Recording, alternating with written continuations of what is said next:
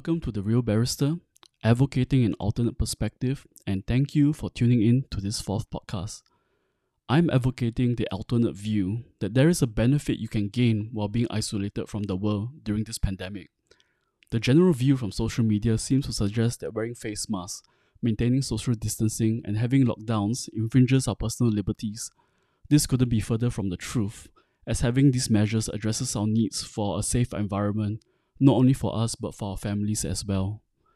The sole benefit of being alone during these periods of isolation gives us much time to pause and reflect on what's really important in our lives.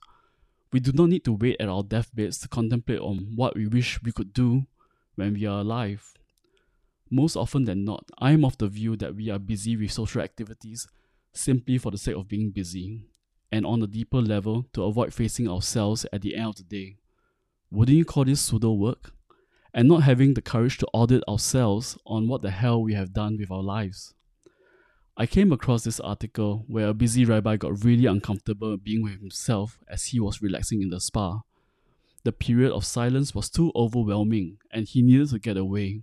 And he needed to pick up his phone and needed to leave. He wanted to do all sorts of miscellaneous activities so as not to face himself. Why? Simply because he did not like himself and Imagine if you're in a room with yourself, how would you react? I would invite you to consider this observation. Why are you constantly picking up your smartphone when it's not demanding for your attention? What is it that you're looking for anyway? It makes me wonder how did generations before us survive without smartphones? A final thought the benefit of being able to reflect on yourself and understanding yourself during this season Although I must qualify it is not as dramatic and demonstrative as buying something nice and shiny, such as a car or a phone. But I would submit, if you are able to reflect on yourself, who knows, you can redeem lost time and account for missteps in the past to build a better future. This is The Real Barrister, advocating an alternate perspective.